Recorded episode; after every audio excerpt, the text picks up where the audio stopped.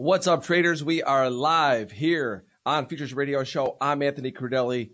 Totally pumped to have all of you guys here joining us live on Periscope and YouTube. If you're enjoying my podcast and the guests, I ask that you please subscribe on the YouTube channel, hit that like button, and also reshare it on Twitter so we can get more people in the room here today because we've got one of my one of my boys. He's really like a big brother to me. And a lot of us know him on Twitter as Pax. That's what we knew him as on the trading floor as well. We go all the way back to the days of the floor. We actually hung out around the, the same group of guys. We were in different pits, but we're going to talk about that today. We're going to talk about how traders are their edge. One thing that Pax and I were able to witness was when traders were in the pit, we were able to actually recognize what their edges were. It was right there in front of you. And I think that's something that he and I both took from the floor to the screens. And we're going to talk about that today. We're going to have some fun with this as well. I'm going to ask Pax uh, to maybe share some of his funny stories and good stories from the pit. We're going to talk about what his best trade was, his transition from the pit to the screen. And then we're going to go to the charts in a little bit. And we're going to talk about Pax's opening range trade. So stay tuned, everybody. Got a lot to go on. And we are going to take your questions. Put them in the chat on YouTube, not on Twitter and we will answer them at the end of the show. So we're not ignoring you along the way. Remember, everybody, Futures Radio Show is sponsored by CME Group and Micro Crude Oil Futures. They are live. Know a lot of traders that are loving them and trading them. To learn more, go to activetrader.cmegroup.com. Futures Radio Show is also sponsored by Trading Technologies, TradeStation, and FTSE Russell. The Russell 2000 is a key benchmark for small cap U.S. stocks. Be sure to check out the E-mini Russell 2000 future symbol RTY and micro E-mini Russell 2000 future symbol M2K. To learn more about FTSE Russell and their products, go to FTSERussell.com. Back in 15 seconds with Pax. Get S&P 500 and NASDAQ 100 by the slice. Just one tenth of the pie. Trade the tastiest index futures, micro E-mini options with TradeStation. Get a piece of the pie now. Pax is in the house, everybody. What's going on, my brother? Hey, Ant, how are you?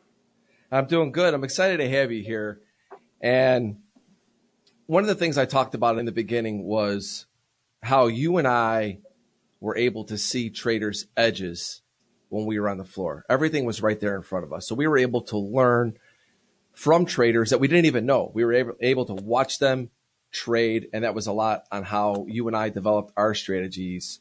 And one thing you and I talk about a lot is how traders are their edge. I think so many traders out there look to try and find some holy grail. They look for something for it and they don't re- really realize that they are really their edge. It has, it's very personal. They have to find something that suits their style. You and I know this because we tried to be like other traders and, and it didn't work out for us. We had to be our own type of traders. And I just want to start off that with it, uh, that with you today and how we were able to recognize that and really just talk to the traders out there today to explain to them how traders really are their own edge how do I even get started there? It's 100% factual. I tweeted the other day about a conversation came up with a trader where I need more information. I need to have a deeper awareness of technical analysis and, and you know fundamental analysis, whatever it is. And ultimately, for me, I always felt that too. But what not always, but when I was struggling, especially when I was trying to make the transition from screen, uh, from floor to screen, really, Ant, it's it came down to learning how to trust myself, and I knew what to do anybody anybody can make money trading futures. It's it's not difficult. As long as you can snap that finger on the mouse you've got a 50-50 shot of, of making money. It's it's how do we keep it? How do we protect it? And how do we grow it from there? That's the trick. And that's where it comes back down into into my life into who i am what my experience is and how i translate that into my trading now. If i talk about this a lot if and i tweet about this when I've been most successful in my career, whether on the floor or off the floor, it's when my life is structured. When I have structure to my life, my life is less erratic. It doesn't guarantee that I'm going to make money, but it does put me in a position to be able to be profitable and to be able to, to protect that profit and grow it again. So I do have structure to my life. It's important to me, especially in the screens and as I age, that I go to bed at the same time, I wake up at the same time. I work out, I run, I golf, I recreate or recreate so that I've got that I've got a fresh look every time I sit down and take a look at the screens. Every day is different. Every trade's different. and I have to be able to adjust to to uh, to the market conditions based upon these simple sets of guidelines and rules that I've developed for myself over the years. Yeah, and we're going to get into a lot of that today. Because you and I come from the pit, it's funny. Every time I put out drop your questions below, so many DMs I get are about people asking me about the pit. And it's hard to believe that we were there for so long, right? And then Oh, it's God. been so long since we've been there. And because so many people ask me questions about it, I want to stay a little bit on Sure. just that visual representation of how we were able to see other traders Oh yeah.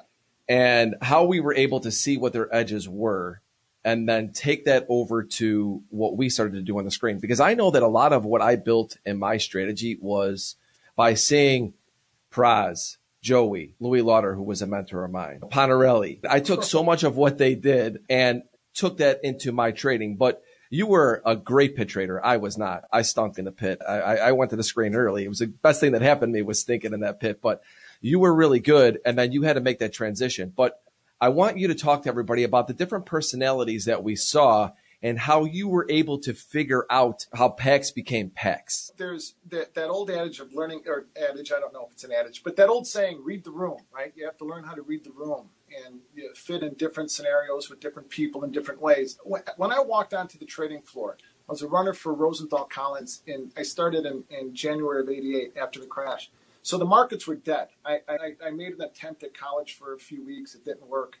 So my father found out that I was driving a truck on the south side and said, "You better figure something out." So I, didn't want to be a cop, fireman, or a criminal. So I went to. I didn't have a rich father, a rich uncle. I didn't have any clout. I didn't know anybody. I knew that if I was going to, I'll get. I'll answer your question, but I want to get to it in a roundabout way. I knew that if I was going to have a career down there, and the second that I walked onto the floor, as so many of us have said, that energy was immediately addictive. It was pulsating. It was amazing.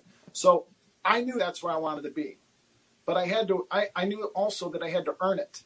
Nobody was going to give it to me. And i didn't have the, the family money or the family connections. I knew i didn't know anybody on that floor except for some neighborhood friends. My mother had breast cancer surgery. I was at work. I had my wisdom teeth pulled. I was at work. I was at work. I worked hard.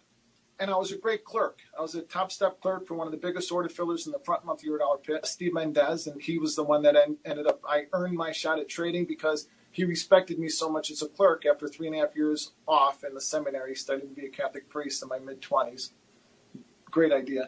Five kids later, great idea. Anyway, the, the point is, Steve had backed me, but uh, because he had saw that I was able to take in a lot of different stimulus, a lot of different information, and act on it decisively and quickly. Yeah, I, I was watching Goldman, Citibank. I had three or four banks that were my that were my customers as a clerk. I'm quoting three or four people, accurate markets, and now, that didn't necessarily translate uh, onto the screens, but Steve Mendez was the first trader that I wanted to emulate. Not because there, there are some people that have some rough things to say about him. He was always good to me. But he carried himself with a dignity and a class, and he dressed well every day. He didn't just grab a tie and throw it on backwards. He Everything he did with purpose. And when he walked on the floor, you knew somebody was walking on the floor. So I wanted to be like that. I, as a clerk and as a runner, I would somebody would tell me, Ira, there's Ira Harris, and he's yeah, he's board he's on the board of directors and he's a big trader. So I would start to say, Good morning, Ira.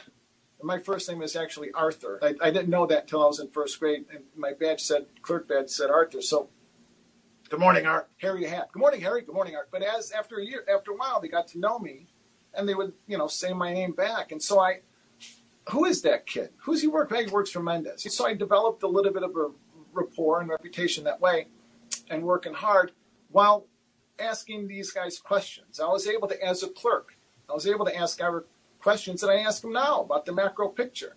I was able to ask locals, do I want to be a trader? Do I want to be a broker? Which direction do I want to go? Do I want to be an order filler or a local?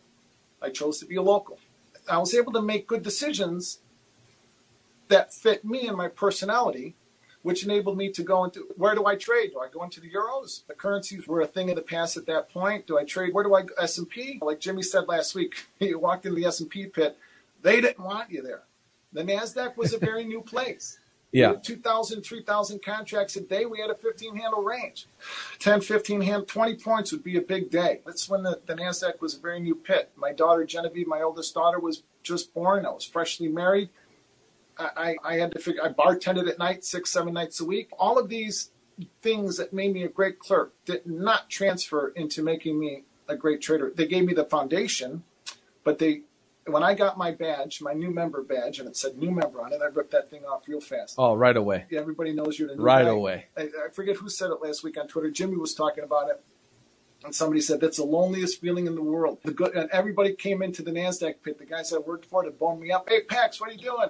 Yeah, babe. Yeah, sell you one. Offer one at fifty-two. Buy one. Hey, they give you like two or three thousand my first day, and I thought, oh, here we go. I got this.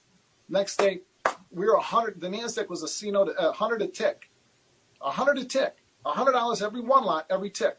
Our seat leases, I think, were thirty-two hundred. I so I signed up for Mickey's class. I, I, I actually I saw Mick last night, the great Mickey Hoffman. He came and watched my son's baseball game. He's the best. Uh, he's the best. And I, I was learning how to conduct myself in the pit. I would watch guys like Emo, Ed, Edmund Mercatician, God bless him. He's been gone now for 10, 11 years. I learned so much from him. He bullied me at first. A lot of these guys, you had to earn their respect. And if anybody talked to me like they did in, in the neighborhood or on the streets, it'd be a different story. But on the floor, I had to keep my trap shut because he would jam me for at least he threatened to. But when I finally did stand up to him, he became my friend and he became like a mentor to me. I had a thousand mentors. I was able to watch Praz in the pit. You guys talked about Steve Presnewski. I, I had so much respect for him. Just he would raise his hands half bid, everybody was half bid, and he got it all. Traders like Ross all, you're never going to see these guys in, in in a book. The real Hall of Fame traders aren't going to be in books. Ross, great trader. I learned so much from him. I tell stories about him. We talked about it on Twitter. Ross came in and, and, and said something. Then I got the old Ross Deutsch story. And the old Ross Deutsch story is don't cover just to cover. The old adage, you don't go broke taking profit. Ross was the first one that told me, yeah, you do. Yes, you do go broke taking profit. We talked about that. And there is also a lot of guys, Stephen J., Danny Gunn, guys that I wanted to emulate because they had the experience that I did not have. I went from struggling, not being able to, to figure anything out. I couldn't make a nickel. I had $257 left in my trading account. $257. And I spent the whole weekend smoking cigarette after cigarette trying to figure out how to tell my wife that I'm going to have to become a clerk again. I laugh because I, how many times have I gone through this? Oh. It's unbelievable. At the end of every term of my seat lease, I'm going, here we go again. how about who can loan me money? I'm toast. I, I'm working. I'm, this is, I want to expand on something here because I think that the lessons that we learn that are very difficult for new traders now is seeing other traders like we were able to see and then be able to build our own style from seeing that. Hmm. Because nowadays on social media, I think this is one of the most challenging thing for new traders to come in. Uh-huh. They come in and people out there that'll just post technical analysis and it looks great and it looks like, wow, they got to be killing it. And you have other people that are just talking about mindset and uh, a lot like you, myself, Jimmy, Canny, of course, talking about mindset and just the psychology of trading. And it's hard to actually identify where that trader is in their career and why they're talking about it. So for me, I talk a lot about psychology now because I know my technical strategy. So when a lot of people say, what do you mean, Anthony? Do I just, I think Merritt Black put it best. He goes, go train with the Dalai Lama for two weeks and come back and try to trade the S&P 500. It's not just about mindset. You've got to have a strategy too. So there's just all these different things out there that it, it's so difficult for people to identify how someone's doing and then how they could get better. We're just flooded with educators and people on FinTwit claiming whatever. But what I want to talk about with you is because we were able to see that. What would you recommend as the steps? Because you made the transition. Because let's face it, we were able to see what the pit was like. I made the transition transition a lot earlier than you did, and I was forced to learn the screen earlier. You did it later. I would say even more difficult to do what you did. So, how would you talk to the to the traders out there to say to them, look at this is how you start to develop your own style. Don't try to be like somebody else. You can learn from somebody else. Trying to be like them, I think you'll probably fail, but how go to go about developing that type of their own personal style? Oh God, uh, that, that's such an important question. It's such a, a, a books can be written about this. The everybody's looking at the same 200 day moving average, 20 day moving average, 14 period, whatever. Everybody's looking at the same MACD stochastics. Everybody's looking at the same Elliott wave and Gann lines, and it's everybody's got the same information. I've got 35. I, I got. I have CQG integrated clients, so I've got every study in the world. We're all looking at the same stuff. I, it, Margie Teller, I remember Margie having a conversation with Marge, Margie about this, and she said that everybody's looking at the same 200 day. What's what separates you from them? I was lucky enough, and to have two incredibly important uh, mentors in my life. I, among all of these other mentors that didn't, Ross Deutsch had no idea the effect that he had on my trading. Oh, Jonathan Honig, by the way, I just see him. Great show. He sent me a copy because I want to actually talk about that because it's it ties into. Oh, yeah, Jonathan, thanks for tuning in. I'm looking forward to getting the book as well. I'm going to have you on the show to talk about oh, it. Awesome. I read. I, I got it yesterday. I read 45 pages in 15 minutes before I went off to not 15, quickly. So anyway, I had Mickey Hoffman who who taught me the uh, who taught us how to get in and out. Scratch is as good as a winner he would yell at me in class constantly about the scratch is as good as a winner because I, you know, I'm not here to scratch trades. I'm here to make money. Wait, scratch trades. It wasn't until the second phase of my career after MF Global failed when I had no choice but to try to figure out how to adapt my style of trading from the floor to the pit that I realized just how important that is. Now, I manage my positions different than I think everybody else does, or not everybody, but many people. Going back to the Mark Spitznagel sort of a theory, right? And then I had Judd Hirschberg. Judd is the best technical uh, analyst in the world. Now, I don't. There are only a couple of technical analysts, and Judd taught me the basics of the opening range and so many other things. But there's only a couple of traders that I trust their technical information because, first of all, I don't know if somebody's looking at the right information. Do they have continuation settings up, daily continuation setting, all of this stuff. So I've had to learn how to do that myself. I've never considered myself a technical analyst. I consider myself a technical trader, but not a technical analyst. We all have to be able to, especially as discretionary point and click traders, we all have to be able to figure out what works for us and as long as it's repeatable and it is consistent, then we have to learn how to put structure around that in our trading and then also, importantly, structure around that in our lives. I need to spend screen time. I need to be in front of the screen. That does not mean that I need to be trading. I need to be in front of my charts. That does not mean that it's I I don't look at charts during the trading day. I don't. I know where I'm going to trade already before the market opens. I've got a plan that I wrote out the night before that I adjusted in the morning based off of the overnight price action and based on my positions. I do my plan even when I'm on vacation. I was uh, away with my family last week. I did my plan every morning. I sent it out to my traders. I didn't trade at all. I know I'm getting a little bit off base. All of these things become parts of things that I picked up from traders along the way, have become part of who I am today. When I sat down after MF Global in the winter of 2012, and I was no longer 100 lot Pax or 500 lot Pax, I was, you know, one lot Pax. My my older kids will remember this. Is we moved from Lake Forest back to the south side. We had to I had to downsize and simplify my life, and it wasn't easy. But I had to then I had to adapt everything that I learned on the floor to the screens. What worked? Not everything worked. But we were traders too. That's another thing. I didn't just, I didn't, if paper was at even, I wasn't 95 offer. If paper was at even, I was looking to buy those evens. I, I, I lifted offers and I hit bids. I made markets and I could move the NASDAQ by myself, assuming that Anthony Coin and all of the other big traders weren't in there. But that's an important point too. When all of the big traders in the NASDAQ, we would create the markets. So if I was long and Emo was long and Tyler Belknap was long and Credell and Danny G and uh, Stephen J, if we're all long, the market's going to have a directional move. We're not fighting one another. We're going to rally. And that's going to create, we're going to paint the tape, and that's going to create some order flow. Banks are going to come in, and we're going to rally off of that. Now, if I'm long, Emo's long, and Connorelli and, and Tyler are short, there's going to be some back and forth, and we're going to have to wait for the paper to come in and show us. Algorithms are doing the same thing. Algorithms are doing the same thing. They're battling back and forth every day. They're here to make money. Algorithms are not designed to take risk like we were. We assumed risk. We were like the insurers of last resort. Algorithms are not designed to do that. So I had to learn how to go from being a market maker to a market taker. Period. That was the major shift for me. I was no longer a big trader. I was a small trader. Explain that though. Out. Explain how you go from a market maker because th- this is so similar to in my journey.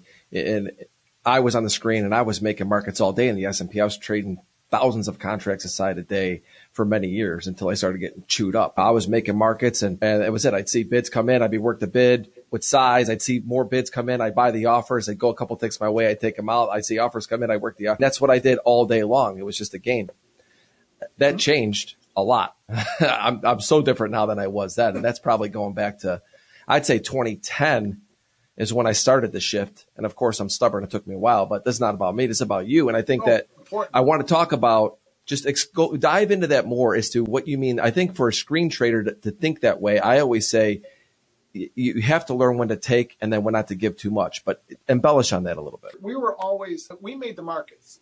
Side by side trading started in the NASDAQ in 9. I happened to be at the right place at the right time with a modicum of talent and great mentors. So I went from $257 in my account the first six months of trading to a half a million my, my second six months. My first full year, I, I quit my bartending job. I was able to get to know my new baby and I was able to build a home, that sort of thing. Now, I grew in volume as the market grew. I didn't want to get lost in the shuffle. So as we, we started trading more, I started trading more.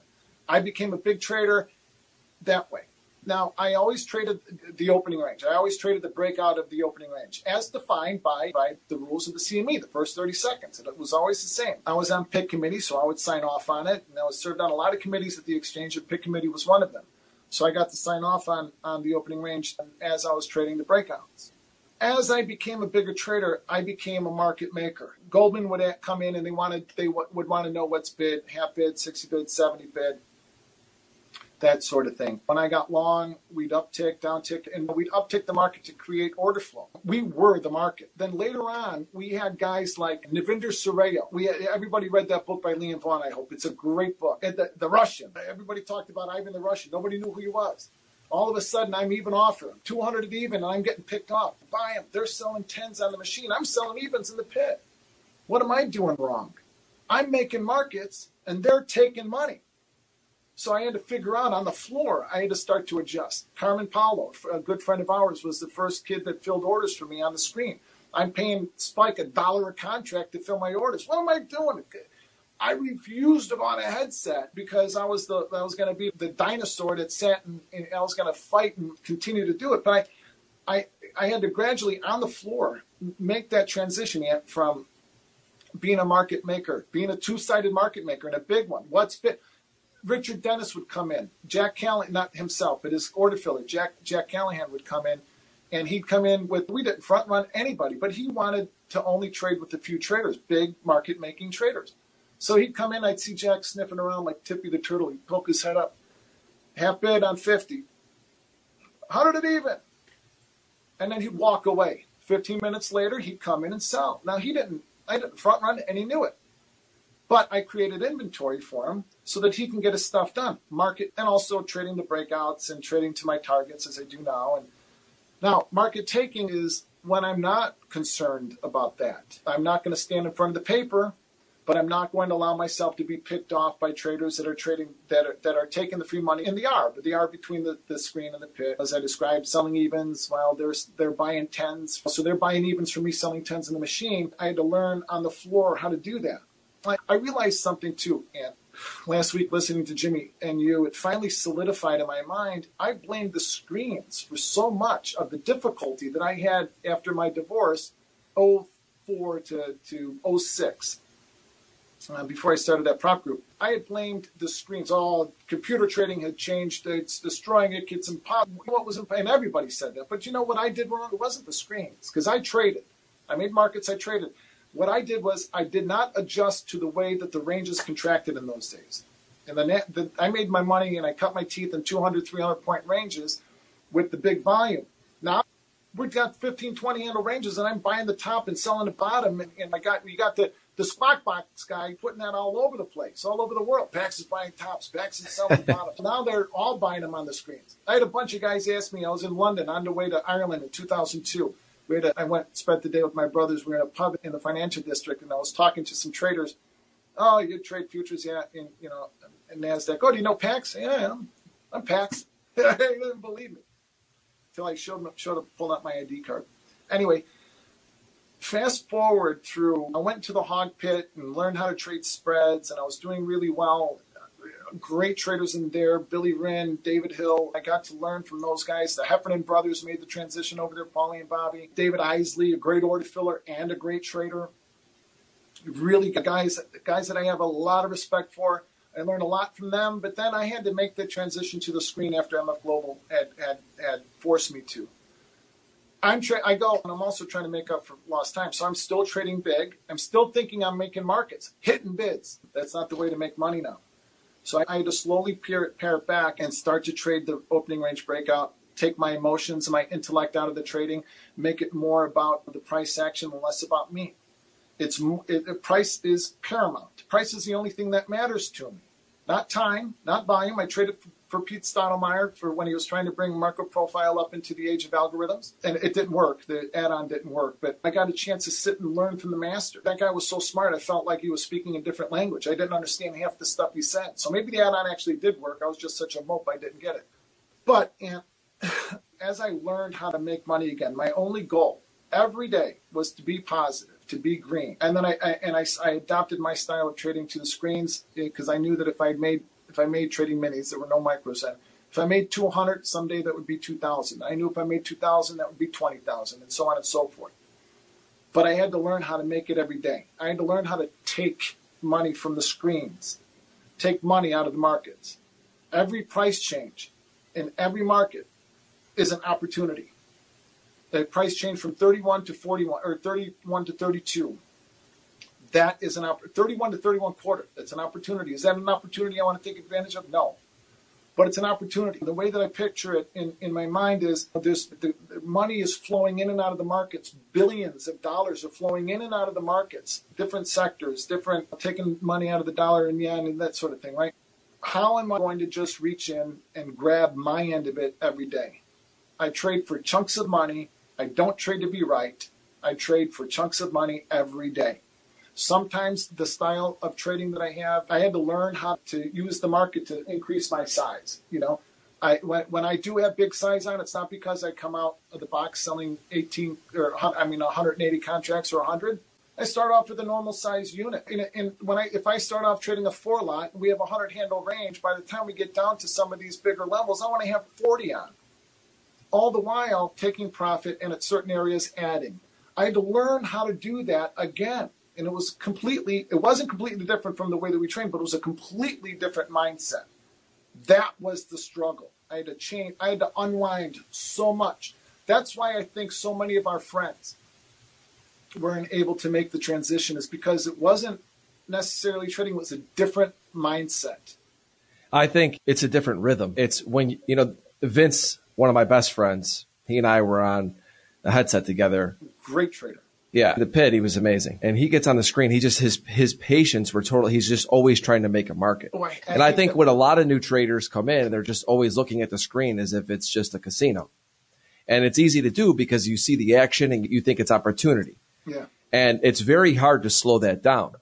And I think there's a finesse to it when you're on the screen, that there is a rhythm, like I said. And I, I, we're going to talk more about this when we get back because we're going to take a quick break. I, have got a ton of questions for us, Pax. So we're going to pick it up a little bit after the break. I want to go to the charts real quick with you. I want to continue to talk about that. And I want to take all these amazing questions we got from the guests. So everybody, we're going to just take a 45 second break. And when I come back, I'm going to be pulling up the charts and I'm going to get to your questions. Hang tight 45 seconds and we'll be right back. Trade the global markets with trading technologies. TT is the world's fastest commercially available futures trading platform, now with integrated tools for advanced options trading, cryptocurrencies, and trade surveillance. Learn more at tradingtechnologies.com. Replace your exchange with TradeStation Crypto. Dealing with multiple exchanges is complicated and it takes time, except with TradeStation Crypto. Because we are not an exchange, we are a broker you have access to multiple pools of liquidity. All in one platform, in one account, one way. Trade crypto your way. Plus, earn interest on your eligible cryptocurrencies. Get started in one click. A couple things I want to talk about before we get to the charts and the questions. And like I said, Pax, we're a little short on time, so we want to pick it up a little bit. A couple things I want to talk about is that rhythm. I think that rhythm is such an important aspect of trading because Oh, yeah. I am somebody who finds myself into a fast market so easily. Some people may not know what a fast market is, but basically it's just when the markets are outside of their normal volatility. Me as a person, as a trader, I can find myself out of outside of my normal volatility very easily by just clicking buttons and over trading. That is by far my weakness. When I'm trading really good, it's that my rhythm is good. I, I may not execute flawlessly throughout that, but my rhythm is good. Pax, that's the one thing I think that I really got from you going from a, a market maker in the pit to where you are on the screen. It's about that rhythm. Just quickly explain to everybody how you feel about that and just rhythm in general in trading. It's it, how what an interesting question. So we and I'm not and if I start if I drift too far away from the question, bring me back. I, the way that I grew up on the floor, the way I grew up in this business, noise, noise, right? I, I know some traders need a room of quiet. I, I know that some they have classical music playing. I, I need noise. I talked if I'm not talking to my if I wasn't talking to my traders in the back group, I'd be talking to myself. I'd be yelling at Cramer. I'd be throwing shit at the TV. The only person I listen to on CNBC is Santelli, and vice versa. Fox Business is, is Jonathan Hoenig. So for me to get into the rhythm, I start off early. The very first thing I do, I mean, and this, I never made my bed in my life. And my mother, my, my ma, old fashioned woman, she cooked for us, cleaned for us, she made our beds. Matt drove my ex wife crazy. So as I got older and I needed structure in my life, making my bed, and if my wife is still in it, I make I at least make my side of it. That's the first thing. This that I look, that's very important to getting into the rhythm of trading. My morning routine, I can't get into the rhythm of trading if I put a socks hat on and I sit down and I just in my shorts and, and I just start banging away. I have to go through a morning routine to prepare my mind, prepare my body, to prepare everything. So I stick to my. I get up at 4:45 every morning, 4:45 to 5. I, I do some breathing exercises like yoga, stretching. That's important as I age. I, I then I pray or meditate, and then I come down and, and I grab a cup of coffee. And now I'm up an hour, and I've already got. I've already have a few things accomplished already in the morning. I grab my cup of coffee. I come down and I look at the price action. I make adjustments to my plan and then I take a shower and get ready for the day. That's that is the last thing I do. Now it's now it's a quarter to eight. So that's how I set the, the tone for the day. And as long as I stay within that, when the market opens, the last thing I say every morning is to breathe deep. I breathe out, I breathe out fear, I breathe in trust. Breathe out fear, breathe in trust. The last 30 seconds of the day, right before the market opens, I do some deep breathing. One of the things that made me such a great pit trader, or good pit trader anyway, was that when everybody saw things flying around, I was able to slow things down. Things were slow. And I, I could hear in my right ear 10 traders bidding and offering, and I can hear the clerks communicating. And left ear, same thing, right eye, left eye. I knew who was stuck, who was long, who was short, who was working with me, who was working against me. Okay, so on the screens, that, that, that had to, that didn't necessarily translate, but what I was able to do through structuring my life in the morning was by the deep breathing was by the time the market opens, when everybody else sees the price action on the dome as chaotic, I see it slow. I see it in slow motion. And so that gives me the ability to be able to take the breakouts and to be able to make good decisions in the breakouts that I want to take. I don't take every uptick and downtick out of the opening range. If I did, I'd be broke. I make good, solid trading decisions based off of the price action as it is in front of me, not as I want it to be. I came in long this morning. All right, we're going to go over that in a second, but the, really what it comes down to me, and it's something I've tweeted about and talked about, is preparation is what gives you patience. Preparation is what gives you discipline. In You know, the can I say something about that real quick?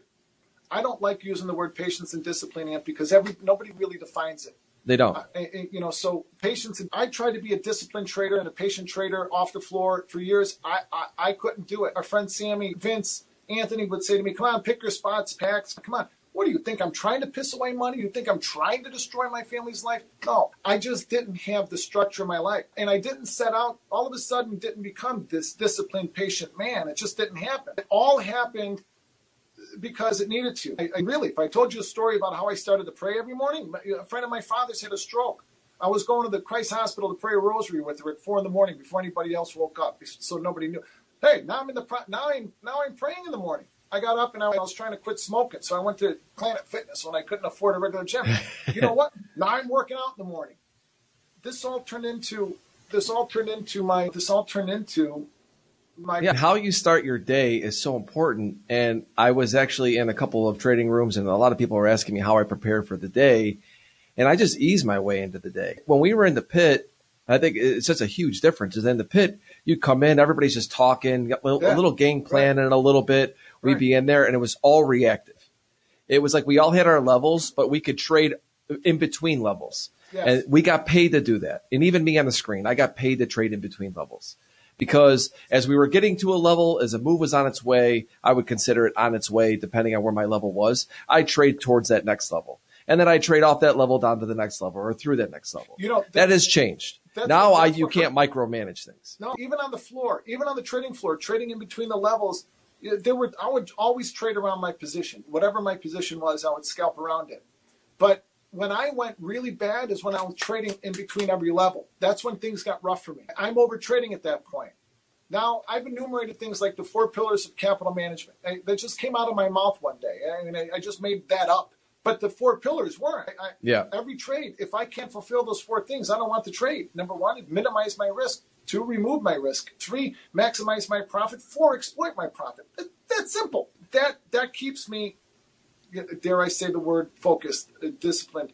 But that keeps me within my lane. That keeps me. My guidelines keep me from and guidelines, not rules. I only have two rules: you stops and pay for every trade. Stops in every trade, pay for every trade. Bingo. That's Yeah. it. Everything else is a guideline. I know we have a similar in thinking. I say that there are no, I don't have, I pulled up the charts here, everybody. I, I don't have rules for my trading. I have rules for my strategy. And for my trading, I have instincts, like you say, guidelines.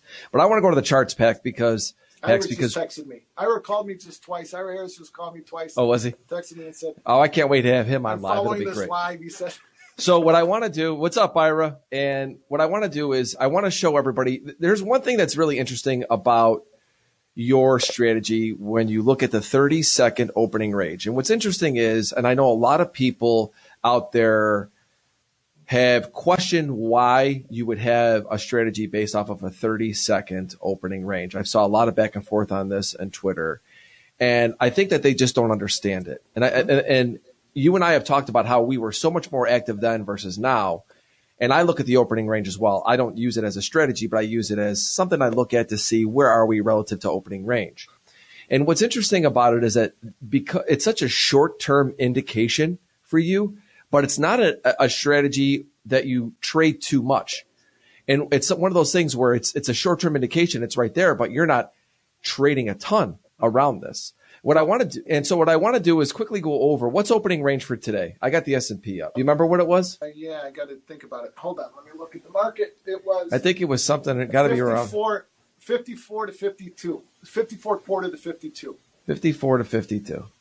Today's a terrible example. And let's just put it up there. So what I did was I highlighted it. Right. So that's opening range. Okay, that's opening quarter. What's the time chart that you have up there? A minute? I just put up. Um, yeah, I'll put up. I put up a one minute. Okay. And just, to, just like I said, just to look at it. What I want you to do is just quickly go over how a short-term indicator like this indication, we'll Yeah. call it, actually turns into a strategy that you're not trading too much. Okay, so I need this. I need a visualization into the market. Like I said earlier, every price change is an opportunity. Do I want to take it? No. So I've got the way that I was taught to look at the market is from my mentor Judd and also from Ira. They all learned from the same traders.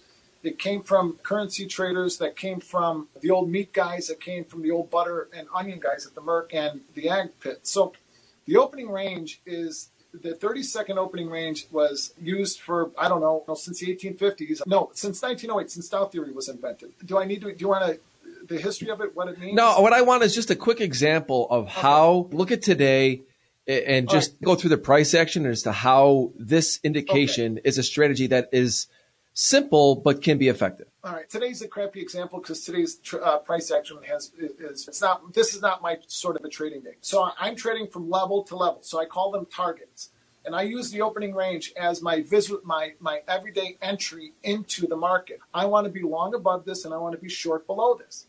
Yesterday was a really good example the way we opened, but I'll talk about today. So under 52, I want to be short. Above 54 quarter, I want to be long. When I sat down on the screens, I had to figure out what the algorithms were doing every day. And I could no longer, I'm not a market maker, I'm a market taker. So I cannot fight the algorithms. I've got to make the I've got to figure out a way to make the algos do my work. So if you guys, if anybody thinks that I'm making this up, go and look at a chart, a, a one minute chart from the opening range, pull up a volume bar, and at 829, 820, 829, 700 contracts, 400, 800, 200, whatever, 830, boom, 12,000. Algorithms are turned on at 830. So I need a visualization into the market, and I want to be able to take action on that. Um, underneath 52, I want to be long, and I use four points. It equals out, out to be about $200 a contract. F. Cadisto, Nikos. I want to take, I want to be able to pay for my trade so I can remove my risk. So at, I, I trade in quarters.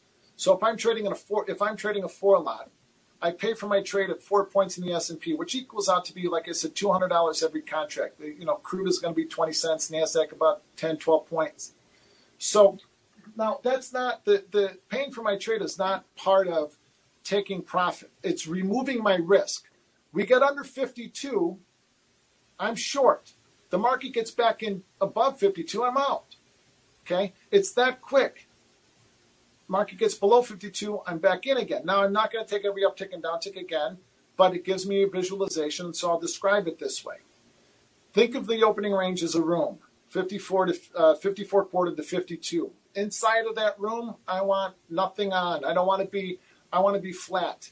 Below it, I want to be short. Above it, long. I came in this morning long, notwithstanding. So under 52, we get to 48. I pay for my trade there. So I'm short four. I, when the market gives me at least one point of protection, I raise my stop to a scratch or just inside the opening range. Because the, the algorithms, as you guys start to pay attention to this, the algos are using the same basic formula. They're, the, they're not, the market is not going to get back into the opening range unless whatever move they're doing is over. So let's use today's example. Under 52, I pay for my trade at 48. I move my stop just inside the opening range or to break even. So now I've I know some traders don't like this, but now I'm trading house money. My bottom line is protected. My risk is removed. I've got a free trade on now, and I've still got three, thir- two thir- uh, three thirds of my position left. Now I'm looking for pre-approved markets coming down. I'm looking for the the S&P to come down to one of my targets, and the first target this morning was just below the pay line at 42. So we get down to 42. I buy one in.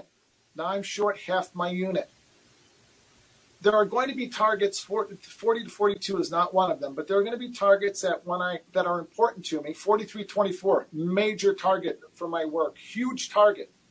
And I tweeted about this back in, in, in early in after expiration in June. When June expired at 41.87, 43.24 became an important target for me. I was long from 41.87 up there. I flattened.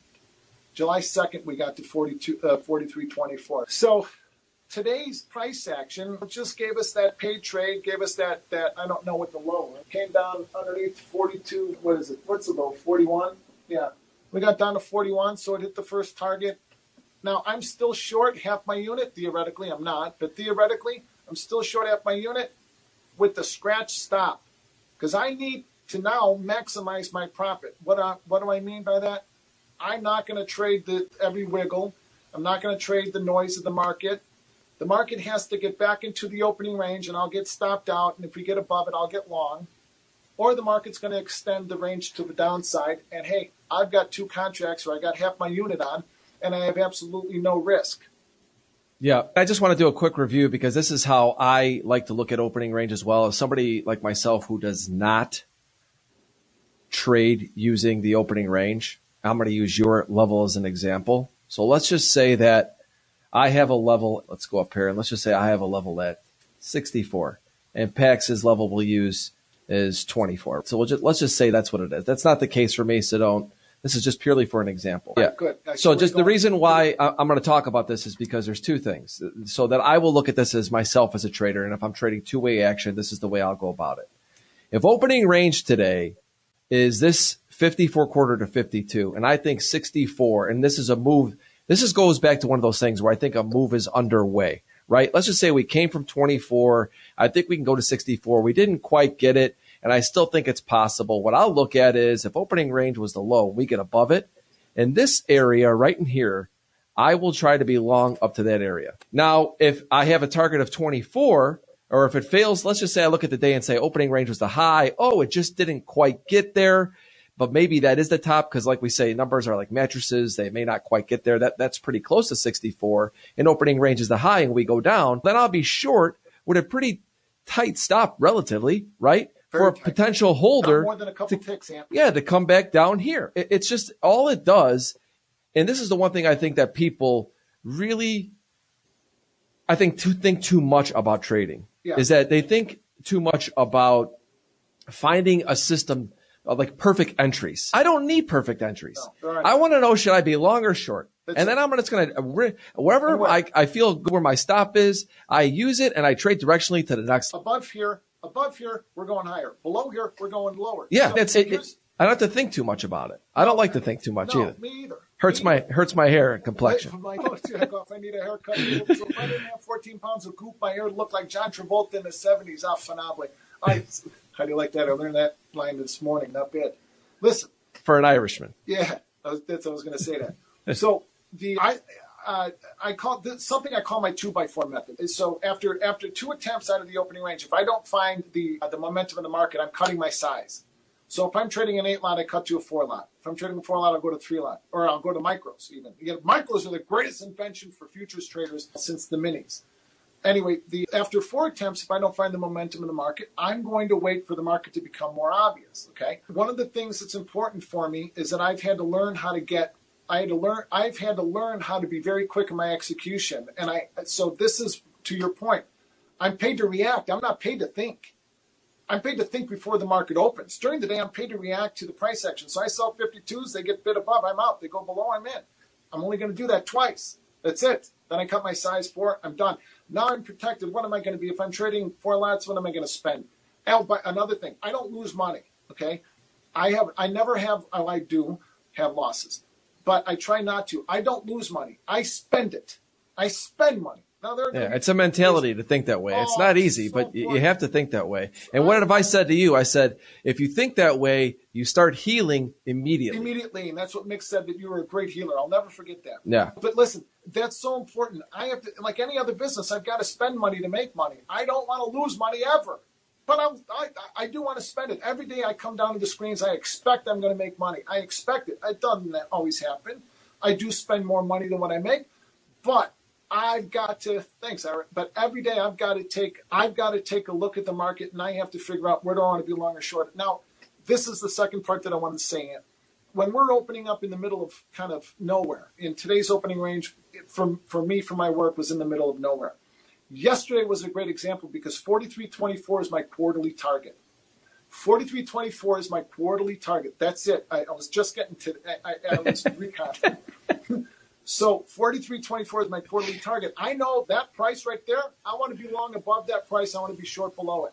Below it, we're going to 42.64. Below that, we're going to 41.87. Stops and starts along the way, but I want to be I want to be short below it. Yesterday's opening range was 43.29.75 to 43.27.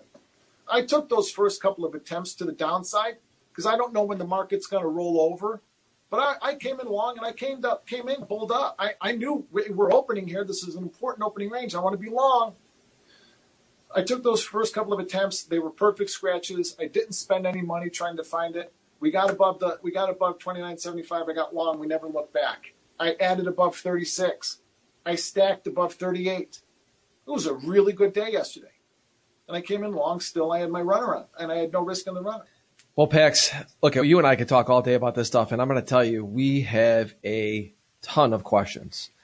And I got to tell you, we've got so many that I got to say, look, at try to keep them as short as possible because I appreciate all of you putting the questions in YouTube. We can't thank you enough for tuning in. And there's just so many questions, Pax, that I want to try and get through these as quick as possible. So try to just give the answers a little bit quicker, like a rapid fire oh, segment here that I go. do. And I know that you love spending time and talking with these traders. That's one of the greatest things about you coming to FinTwit. I remember when you did, you're such a, you're a giver of your time. And today I, I can't thank you enough for doing this. And I want to go through these questions. So Cool. let me start with Mark's question. You're going to see him pop up down there, everybody. So uh, I'll read them out as well for those of you on audio. So Mark asked, how can traders who struggle with bias in their trading help overcome mental blocks trading price action as it is and not what they want it to be? I don't know. I don't know. I don't know. No clue. No, I'm just kidding. So I, every morning I come in with the thesis. Again, 43.24 above that, I want to be long. I, I just, I'm going to favor the long side. I don't know when we're going to roll over and take 43.24 out. So I took those first couple of attempts.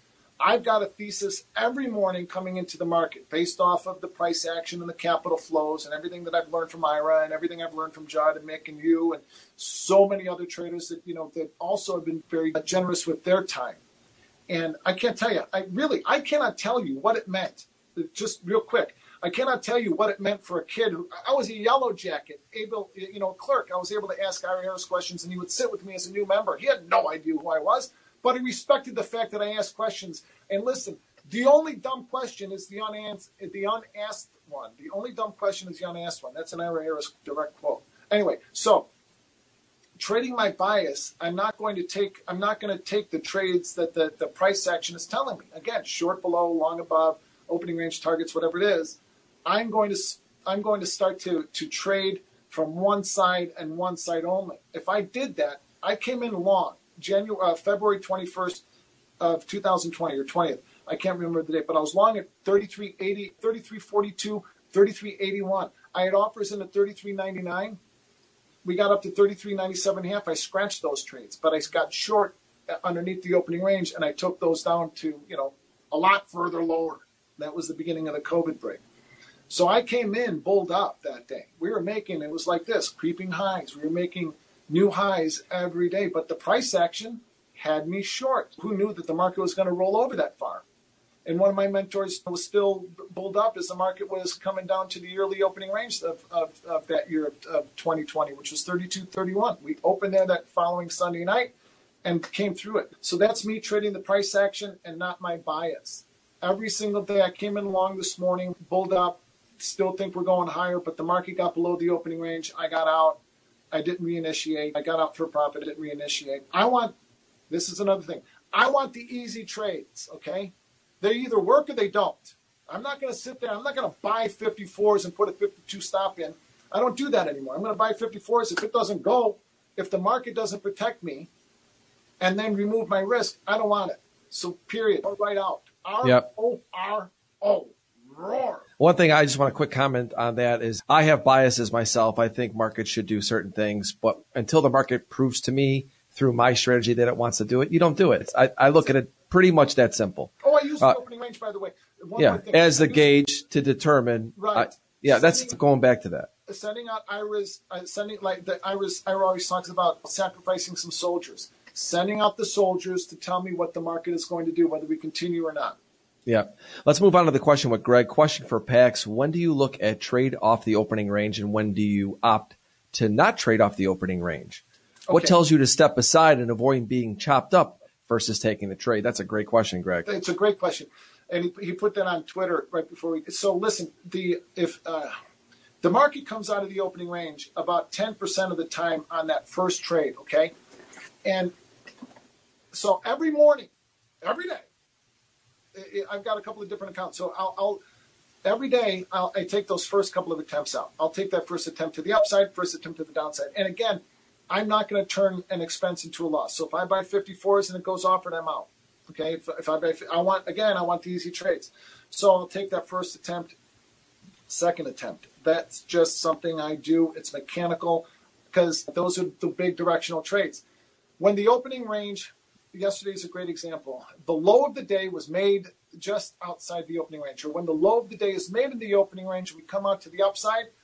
That's something I recognize immediately. I want to be long. It's when the low of the day is made in the opening range, low of regular trading hour day. Not when that is done, I want to be long. When the high is made in the opening range, I want to be short. Those are going to be very directional trades. Those are things that over time I've seen and noticed that we're going to. When it's not like I was saying earlier when two or three of us would be long and two or three of us would be short. We didn't have a directional day until paper came in and told us. It was gambling. Flip a coin. Who's winning? Same thing now. I want to trade. I want to take from the market. I don't want to give to the market. I want to give the market my time. I don't want to give the market my money. If it's not easy, I'll wait until it is. Or I'll wait till the market gets to an obvious point of, of reference for me in in my trading. Next question from Oscar. What's that? Yeah, that's good. Hey, yeah, it's about environment, right? If the market is chopping you up and you take the feedback from it, respecting the feedback. Kenny and I talked about this in the Develop Your Edge, and it really is. If you, you and I feel this way, Jimmy, a lot of us, if you respect the market feedback, it's telling you when you're going to get chopped up. But let's face it, it- you can't force your will upon things to make them happen. The market's not paying you; it's not paying you. I just don't have the patience for sitting there getting chopped up anymore. So for me, it's pretty easy. If I'm getting chopped up, goodbye. Two I'll go play golf. size, four trades. Yeah. Go make a pot of tea. Like I said, a lot of questions. We're going to get to them all. I hope everybody. So Oscar asked, Hey guys, quick question. How's your strategy changed over the years? Even after you found consistency, were there ever times when you completely changed your strategy? Thanks. Another real, that's a really good question too, man. Great question. No, yeah, okay, yes, Oscar. Adjustments always, but as Candy says, and I think this is such a great line: "Be dumb, follow price." I'm dumb. I follow price. it's that simple. Jonathan Hoenig's book. Oh God, what the hell was the name of it? Um, price is primary. Jonathan Hoenig's book, Price is Primary. Here, I'll give him a plug. Underneath Milton Friedman, Jonathan Hoenig, Price is Primary. Anyway, I don't want to, how do I say this? Okay, the adjustments that I've made over the years and the way that I've changed my strategy is how I change my size, how I size up. And uh, guys, this is if there's a secret, there is no there is no magic matrix or golden chart or any what there is, and the real secret to learning how to be a successful trader is learning how to size up, size down, or not trade. Go big, go small, or not at all, as Anthony says. I stole that from Anthony when we did his, his TV show. What a great line. But that's it. So, Oscar, to answer your question directly, over the years, I've learned how to really increase my size and decrease my size to the point that I'm able to to always be defensive, while at the same time be, being willing to spend the money to find the momentum in the market so that I can reap the benefits of whatever the market has for me. Whether it's a 15 handle range or it's a 100 handle range. I was gone last week with my family in Orlando, Florida, and I missed these big moves. I was talking to my traders and I led them through it. A lot of these guys caught the shorts all the way from 43.62 or whatever it was, that opening range, all the way down to 42, 42.64. And I posted that on Sunday night. My target underneath 43.24 was 42.64. Somebody put in, they got to get through 42.93 first and 42.80. Irrelevant. Underneath 42.34, uh, underneath 43.24, 42.62, and or 64, whatever. And we got there. Underneath there, 42.35. We got there. Came back up, bing, building long positions. So I've got to be able to trade the price action as it is and not trade my bias. I think we are going higher.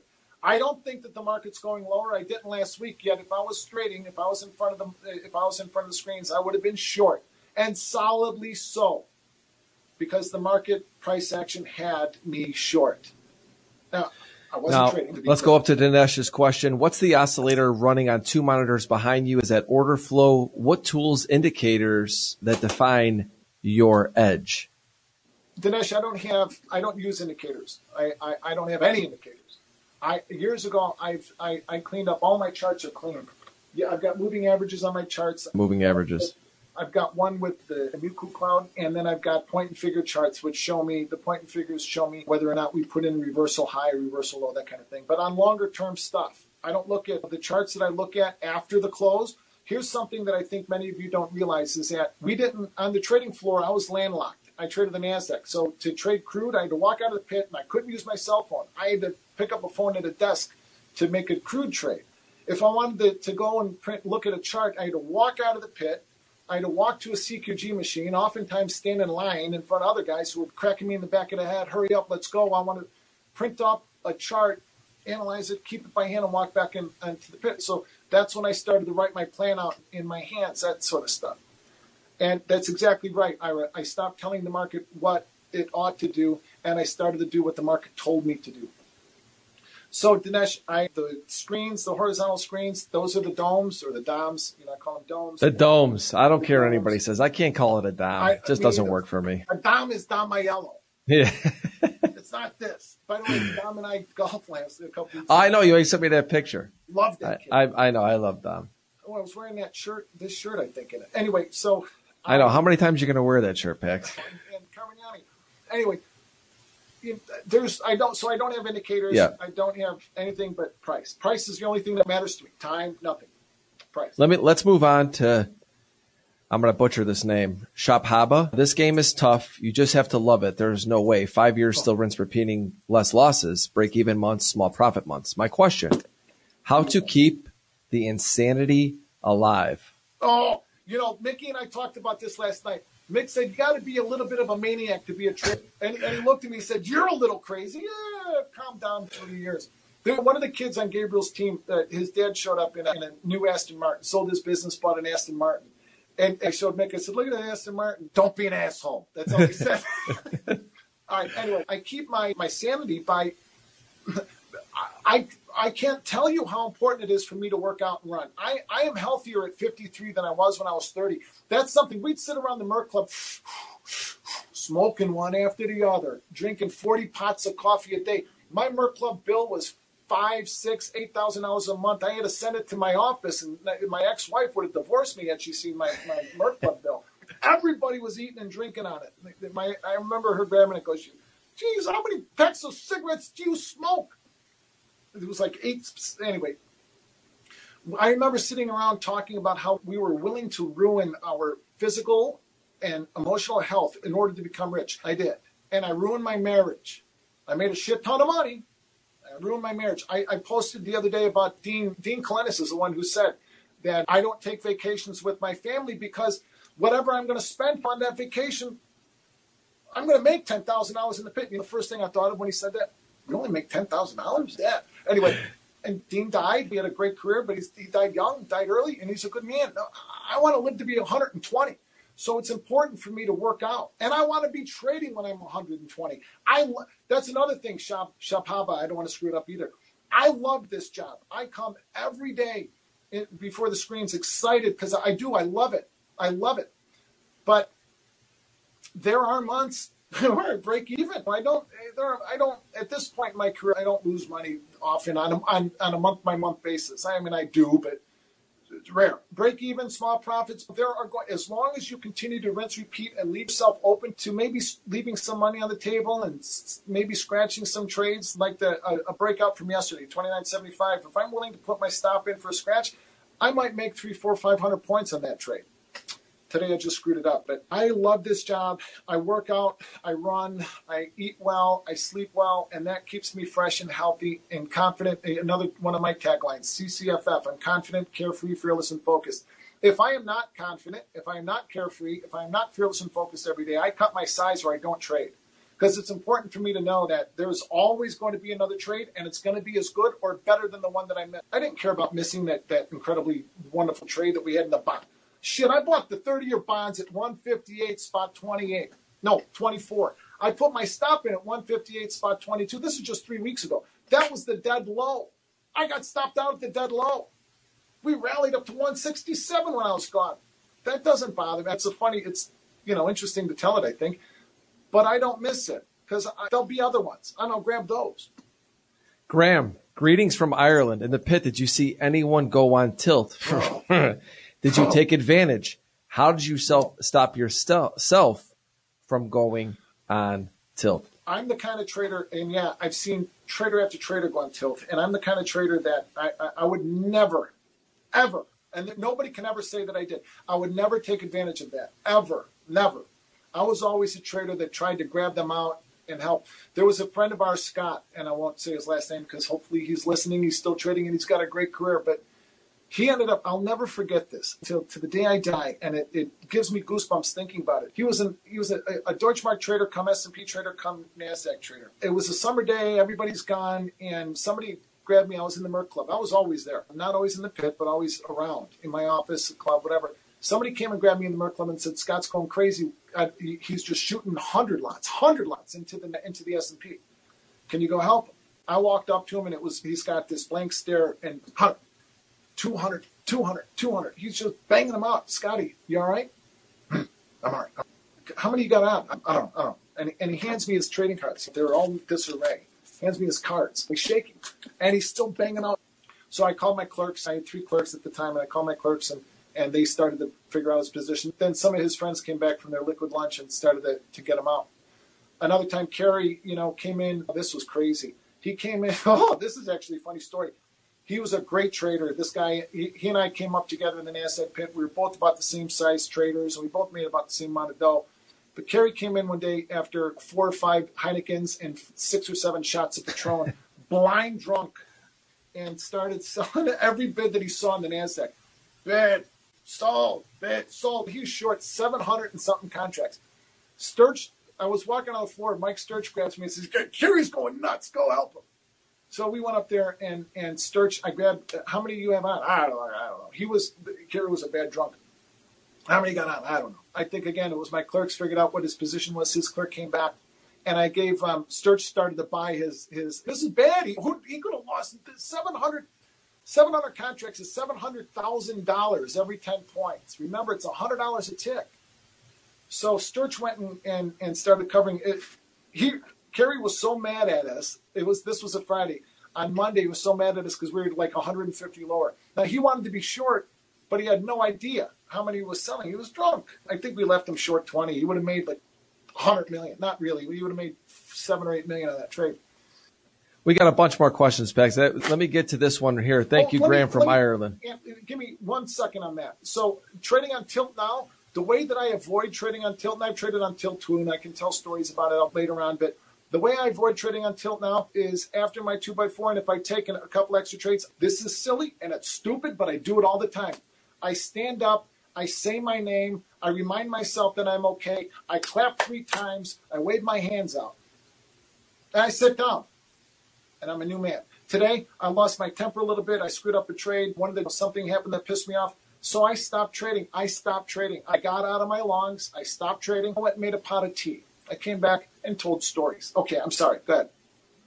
No, no worries. Rob, how important is it to develop your own zone trade setup versus trying to emulate or copy others? Oh, Rob, I think it's important that you find traders that that have been through the ringer. Yra says, Yra always says two plus two equals five. I saw him that that's uh, uh, a nod to Dostoevsky. When when when you are learning how to trade, if you think that you can do it on your own, it won't happen. I, I that's one of the reasons why I started tweeting. A friend of mine took his family back to Northern Ireland to Antrim. My daughter Irish dances with him. We became very good friends. He's a builder in Chicago. He didn't want to pay the data, so I started the tweet. I had just joined Twitter for baseball. I think you or Jimmy were the first ones to, to notice. Are you Pax from the NASDAQ? Yeah. Now all of a sudden I got 100 followers, 200.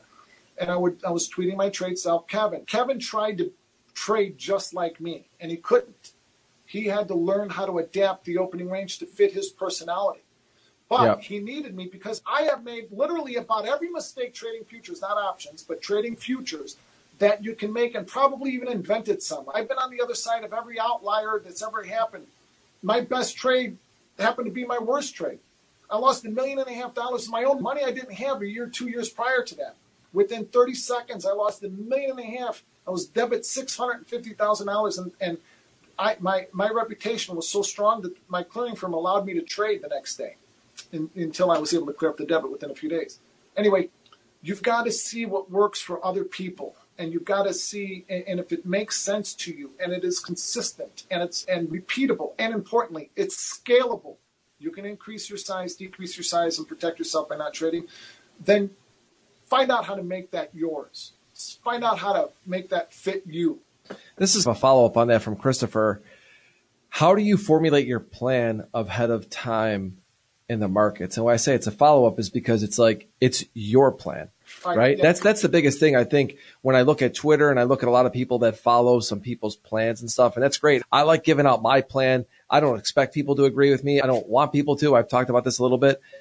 I think it's important that you have your plan. And I know that you have a bunch of traders that are following you and your plan might not even be the same as them. No, better be or they're out. no, true, true. Now, the I develop my, my, the way that I develop my plan, the way that I develop my targets is based on a simple mathematical formula that I, that and, and just just simple math that and look it's simple math it's simple fib math that Fibonacci math that that is that was taught to me from the, the great Howard Green to Yra to me and I had to take that and I had to learn how to adapt that to my style of trading using the opening range and I had to make that my own. So every night I know where I'm going to trade. Now, um, oftentimes I, I think this is funny. Oftentimes, I have the high, and anybody in my group will tell you, I have the high and the low in my plan often, a lot. The, the algorithms are using the same mathematical formula too. It's not, trading is not complicated, guys. This is not rocket science unless you're trading options. That We complicate it, yeah. Sciences. The hard part is what you're going to do around it. I can have the high and the low in my plan, but what difference does it make unless I'm executing? I'm, I'm, I'm screwed. Remember, you, you had a guy on, I can't remember his name talked about having the high and the low for the year, and most traders are going to lose money. You can have the high and the low of the year in advance. Most that was funny. Lose money. He said that he said if every trader walked into the year knowing the high and the low, he goes his bet would be that still a lot of them would still lose money. that was truth. funny. I, I've heard that for yeah. years. It's a truth. We're just so eager. And, you, you know, you, trade every price. You got to trade every price. Got to catch every wiggle. Got to catch every move, every wiggle. Got to hey, scalp the noise. Good idea. Let's sell them at 32. Buy them at 28. No, thank you. I've got a plan, and I know I'm going to execute that plan. So it doesn't matter if I have behind the low in my plan, unless I've executed it. There we go. I, I have a, a thing that I say, retweet me. I have behind the plan. Retweet it. Who cares? If I didn't execute and the traders in my group did not execute that plan, then it doesn't matter. It's useless. All it is is numbers written down on a page. A lot of these questions are coming in are pretty similar. I think that I'm going to go to this one right here. I like this one actually because I think this goes back to the strategy. Do you use opening range of the year as a longer time frame gauge? I That's do. a good one. Oh, it's yeah. a great question. The yearly opening range this year is 37.48. December in the S&P, uh, 37.48. Nasdaq is 12,880. Now, December's expiration prices. Expiration, you're not going to find these on charts, guys. Not on charts. But the contract expiration becomes my pivot. So, so, hold on, let me go to the chart real quick for this, Pax. What is it? What is the opening range for the year? Do I go to the daily? Do you remember yes. what it was? Yeah, thirty-seven forty-eight in the S and P. Thirty-seven forty-eight. So just is it just one price? Yeah, no. this year it just happened to be one price. The, last traded price, I, have never seen it that. I've never seen that before. It's always a range. 37.48 was where they settled out 2020, and 37.48 then change, maybe 38.48 half or whatever, but 37.48 was where they settled out the December contract of 2020.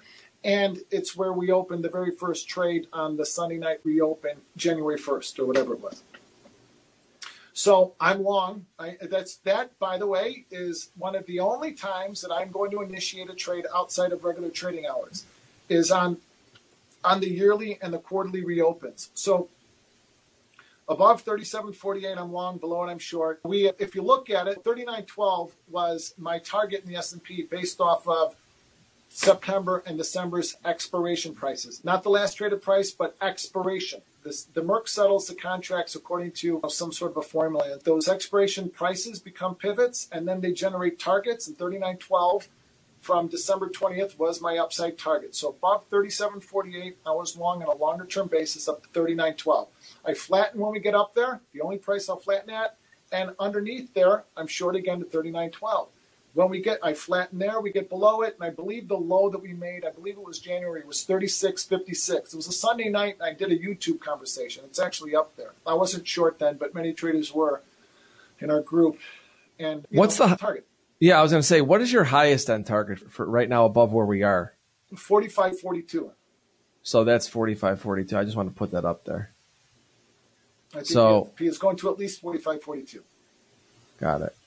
And so what's interesting on this is that what I, when you look at something like this, and obviously these are extremely wide levels, but this just leads me back to why the opening range, I like it and why it could be such a short term indicator, but allow you to hold trades for a long period of time and not be somebody who's over trading is because let's just say that Pax, obviously he just said he thinks that we can go to 45, 42.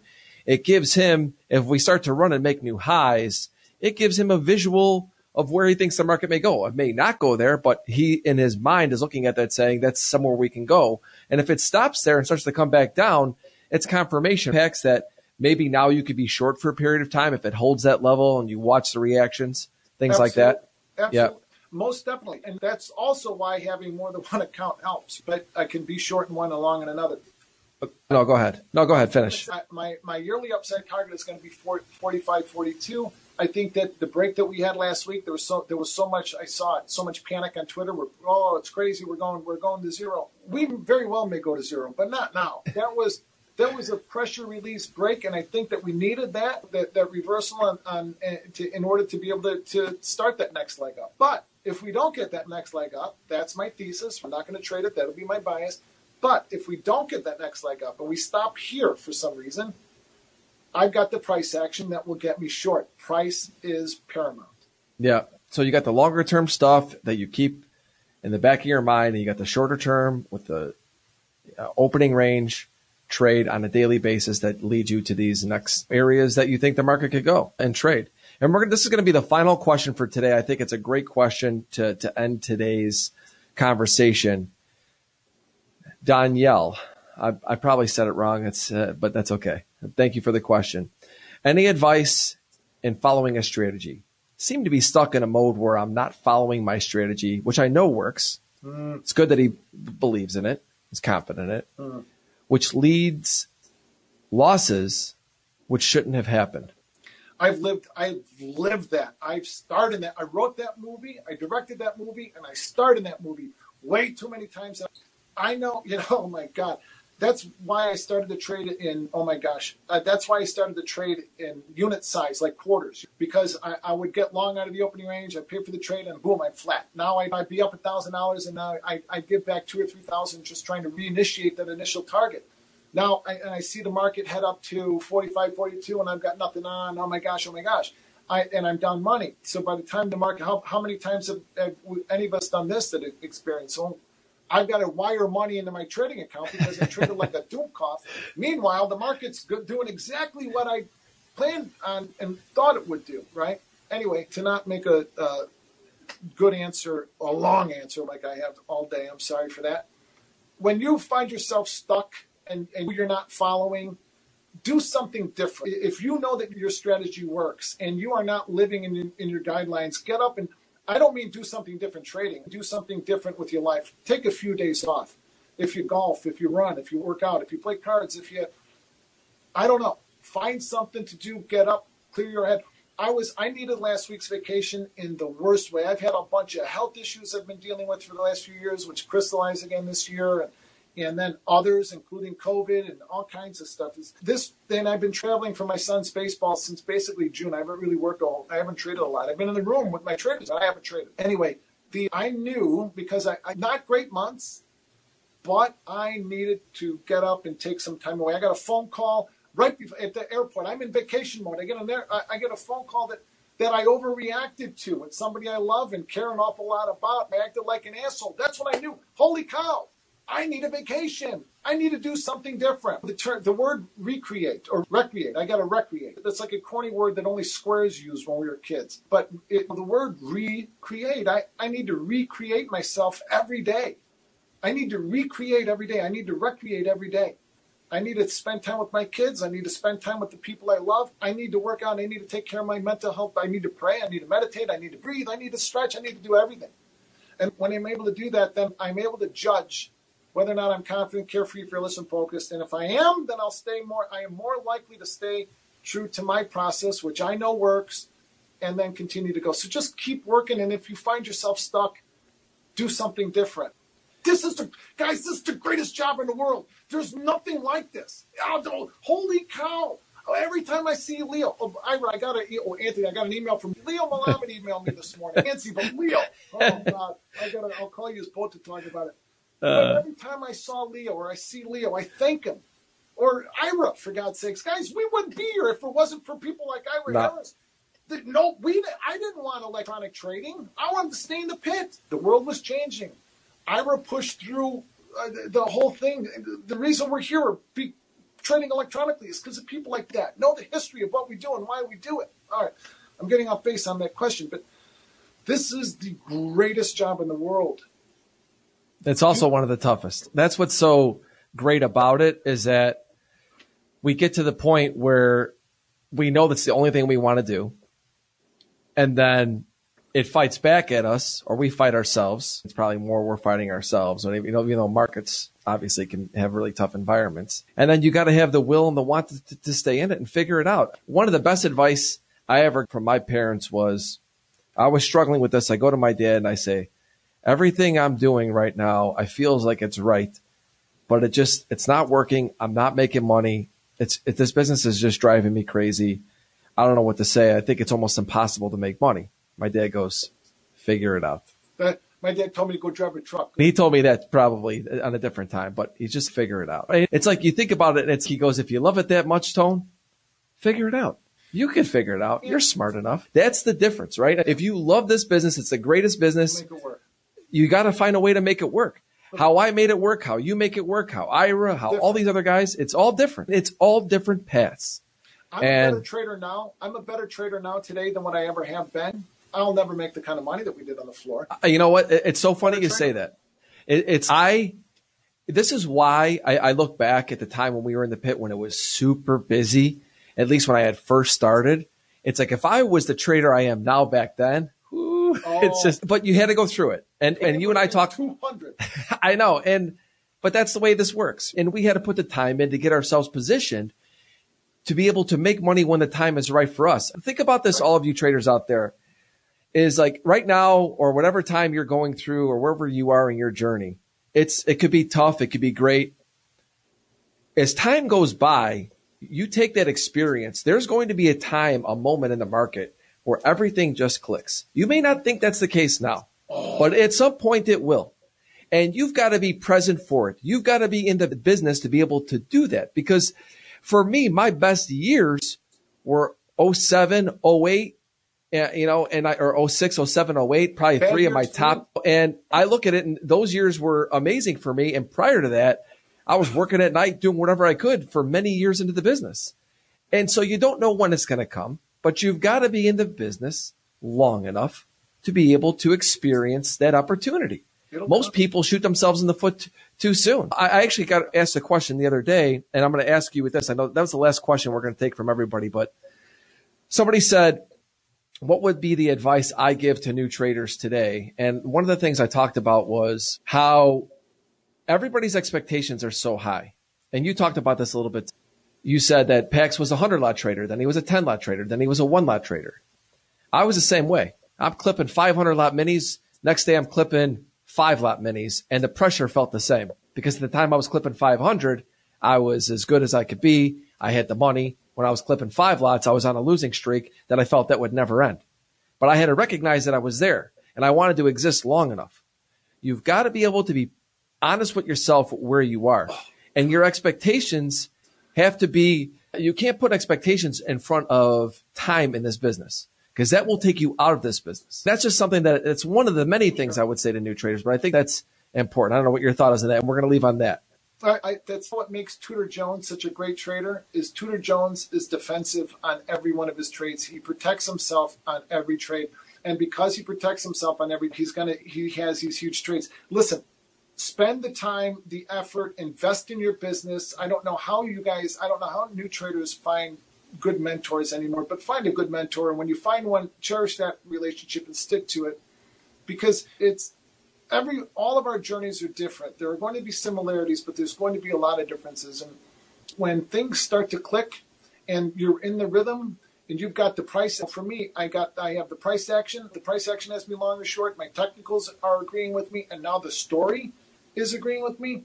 Oh, that's when you have these not just those three or four days that make your month, or those four or five weeks, depending on volatility, that make your quarter, or those few months worth of trades that make your year. But every trader will have those career making trades that might last a, a day or a week or a month that make your career. Everything else in between that is defensive trading, which gives us money that we can pull out of the market every day. But be there for those days where everything comes together and clicks, and you are in that rhythm, you are in the flow, and you know how to size up. Letting the market put letting to learn how to increase your size without increasing your risk is an incredibly important factor. Take your Oh. time. That's and that's another thing, right? Give time. Emo used to say, "Don't eat curry in a hurry," and I thought he was just making fun out of me for eating, getting sick. But get give the market your time. Don't give the market your money. Give the market your time. Take it and use it. You know, I got to tell you, that's such great advice. Like I said from the beginning today, Pax, you're a warrior in this. You fought through so much. I have so much respect for you. kids I love. Yeah, you're a great dad. You're a great person. You're a great trader, and you're always willing to share your time. I can't thank you enough. And like I said, when I got all those questions, I'm thinking to myself, I'm going to be here all day because that's the great thing about you is that you will give all the time that you have to help these traders. And I, I've learned a lot from you in that manner. That's why I love you like a brother and I respect you. Thank you. And like I said, I appreciate you coming on here today. Everyone's asking for a part two. There's going to be many parts of this with Pax and I with these live shows. I thank you to all of you guys joining us today. Uh, quick note: next week is going to be Jared Tendler. I'm going to be live every week, once a week. Uh, on Wednesdays. This week was a Thursday. We're going to be trying to go live every week. If you're enjoying the show, please subscribe on YouTube, hit the like button, reshare it on Twitter. It will be recorded and available on audio as well. Pax, quick shout out to where everybody can find you on Twitter and give everybody the website to, to go and check out what the work you're doing. Sure, Ant, but let me say this: thank you for providing this platform. I don't know, uh, I don't know how anybody would ever. The service that you're providing is invaluable. I, I don't know how traders are able to find people that that have been through it. For so, guys, thank Anthony for this medium and for everything he puts out there. Yra Harris is a great blog called Notes from the Underground. I'd look that up. You can find me at www.thepaxgroup.org or at paxtrader777 at I almost said Gmail. I'm sorry, www.thepaxgroup.org or paxtrader777 on Twitter. I think I have an Instagram account. I, you know, my son sends me funny things, but that's it. And thank you for having me, Ant. And you know how much I, I respect you and how much I love you. I'm so glad that we connect, reconnected after a couple years off. I, I, I remember not, yeah, that's all right. So thank you. Otherwise, I'll talk for another hour. I know exactly. Oh, I love you too, brother. Everybody, thank you so much for tuning in. Love you guys. See you next week. Thanks, everybody. Thank you for listening to Futures Radio Show. If you enjoyed the show, please leave a five star review on iTunes. Never miss an episode. Go to anthonycrudele.com and get on our email list for show notifications and for free content that is exclusively for subscribers. Also on anthonycrudele.com, you will find tons of videos and education on trading futures, options, and crypto. Past performance is not indicative of future results. Opinions expressed are solely my own and my guests, and they do not express the views or opinions of my sponsors. Futures Radio Show is produced by Crudele Productions.